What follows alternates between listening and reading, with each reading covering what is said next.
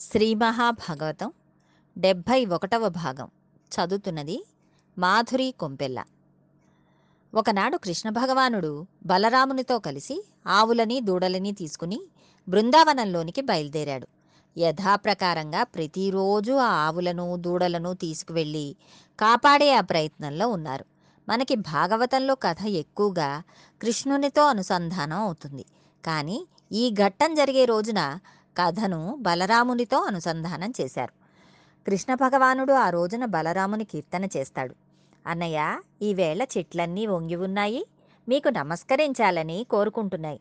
పళ్ళనన్నిటినీ కూడా చెట్లు వంగి అందిస్తున్నాయి. ఈ పళ్ళను మీరు తినాలని అవి కోరుకుంటున్నాయి. ఈ భూమి అంతా కూడా మీ పాదఘట్టన చేత పరవశిస్తోంది.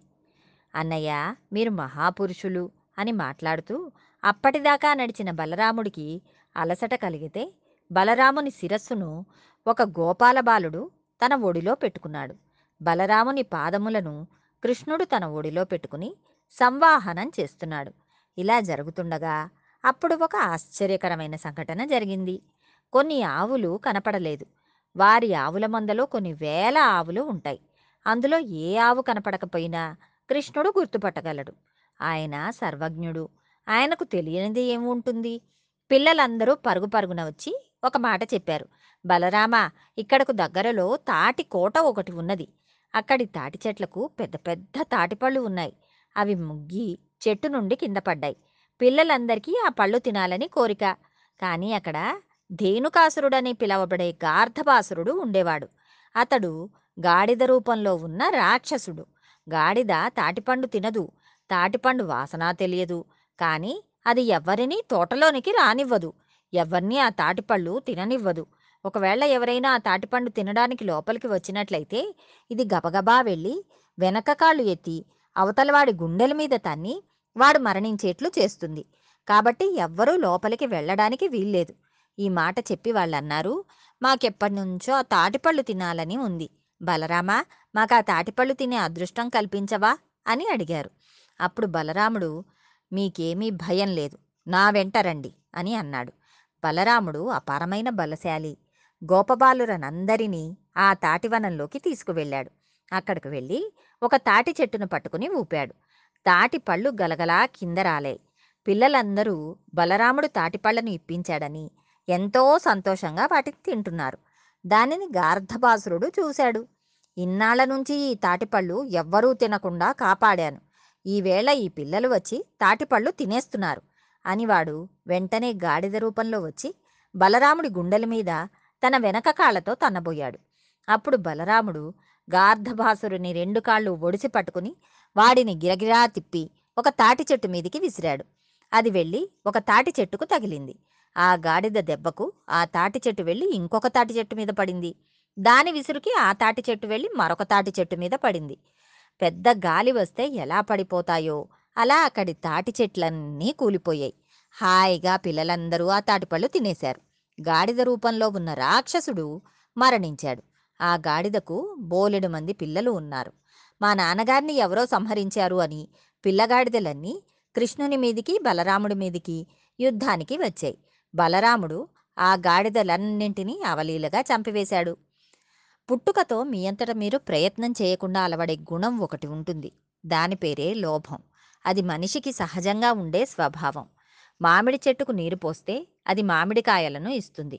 కానీ తను కాయించిన కాయలలో ఒక్క కాయనైనా మామిడి చెట్టు తినదు. నది రాత్రనక పగలనక ప్రవహిస్తూ ఉంటుంది.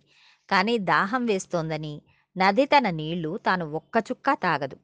ఆవు ఎక్కడికో వెళ్ళి గడ్డి తిని పాలు తయారు చేస్తుంది. తన పాలను తీసుకువెళ్ళి ఆవు దగ్గర పెడితే అది వాసన చూసి వదిలేస్తుందే తప్ప ఒక్క చుక్క పాలను తాగదు. ఈ ప్రపంచంలో తనవి కానివి అన్నీ తెచ్చుకుని దాచుకునే దుర్మార్గుడు మనుష్యుడు ఒక్కడే. పశువులు పక్షులు చెట్లు అన్నీ ఇతరుల కోసమే జీవిస్తాయి. తమకి అని వాటికి దాచుకోవడం చేతకాదు కానీ మనిషికి మాత్రం పుట్టుకతో లోభగుణం వస్తుంది. ఈ లోభమును మీరు ప్రయత్నపూర్వకంగా నిరసించకపోతే దానికి అంతు ఉండదు.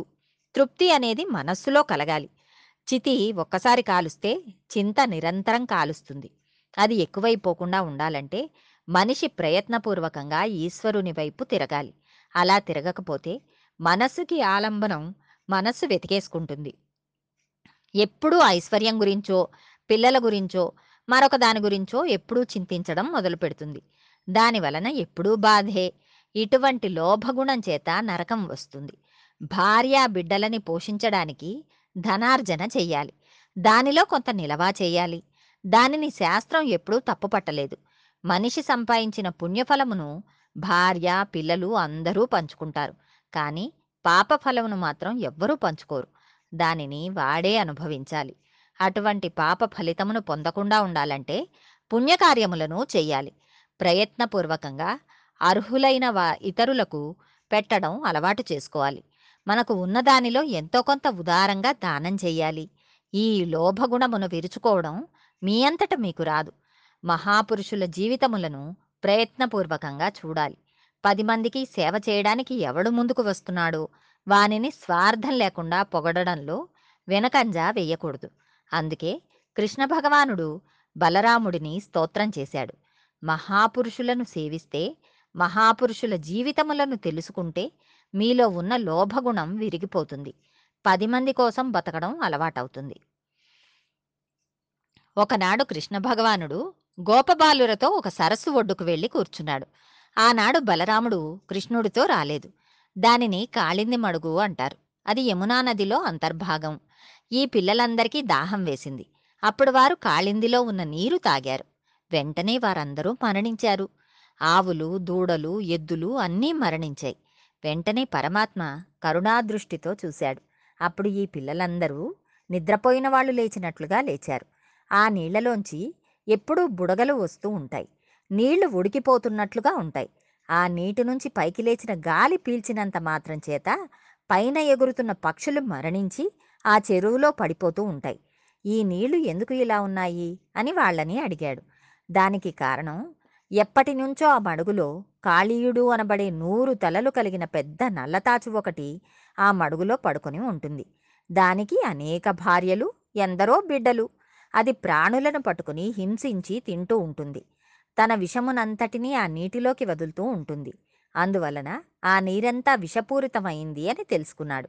కృష్ణుడు మీరందరూ మరణించడానికి ఇది కారణం. కాబట్టి ఇప్పుడు నేను ఏం చేస్తానో చూడండి అని తాను కట్టుకున్న పంచెను మోకాళ్ళ మీద వరకు తీసి గట్టిగా బిగించి కట్టుకున్నాడు.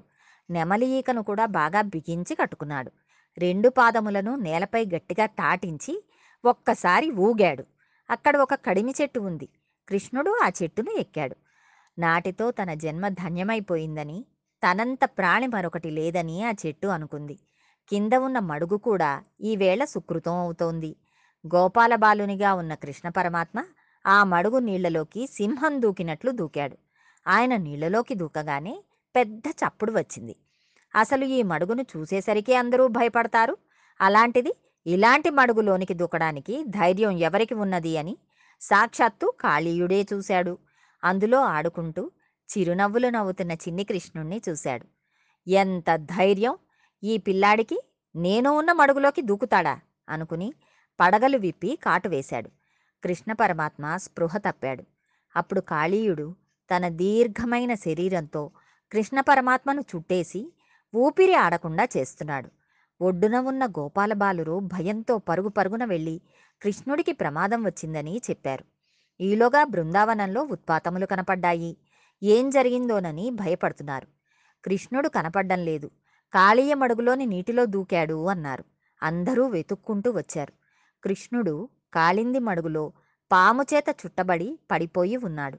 ఆ పాము నిన్ను కరిచింది. అదేదో మమ్మల్ని కరిస్తే మేము చనిపోయినా గొడవలేకపోను ఎందుకంటే మేం చచ్చిపోతే నీవు బతికిస్తావు. నీవు చనిపోతే మేము నిన్ను బ్రతికించలేము. నీవు చనిపోయిన తర్వాత ఏం చేస్తాం మేము? అని వెనక్కి వెడదామని అనుకుంటున్నావేమో. నువ్వలా మరణిస్తుండగా మేమలా చూస్తూ బ్రతికి ఉండం కాబట్టి మేము కాళింది మడుగులో దూకేస్తాం. మేము ఆ పాము విషంతో చనిపోతాము అని యశోద కొంగు బిగించుకుని కాళింది మడుగులోకి దూకేయబోయింది. యశోద వెనక గోపకాంతలందరూ దూకే ప్రయత్నంలో ఉన్నారు. గోపాల బాలురు కూడా అదే ప్రయత్నంలో ఉన్నారు. ఇప్పుడు పరమాత్మ దీనిని చూశాడు. తనను గురించి ఆర్తి చెందేవారున్నారు. నేను వీళ్ళకి దక్కాలి అనుకున్నాడు. ఒక్కసారి తన శరీరాన్ని వెడల్పుగా పొడుగ్గా పెంచేశాడు.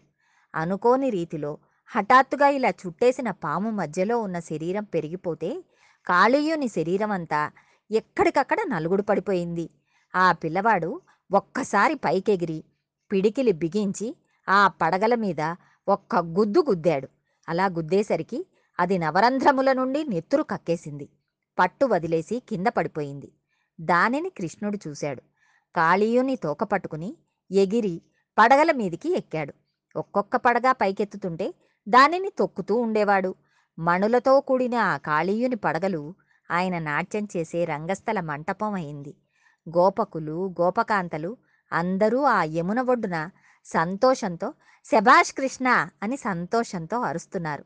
ప్రేక్షకులుగా దేవతలందరూ ఆకాశంలో నిలబడి చూస్తున్నారు.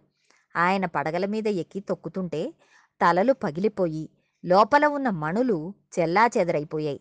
దాని నోట్లోంచి నెత్తురు ధారలుగా కారి నీటిలో పడిపోతోంది. అప్పటి వరకు విషంతో నల్లగా ఉన్న నీటిపైన నెత్తురు తెట్టుగా కట్టింది. కాళీయుడు శోషించిపోయి నీటిలో పడిపోయే స్థితి వచ్చింది. భగవద్ అనుగ్రహంతో మరికొంత భాగం రేపు తెలుసుకుందాం.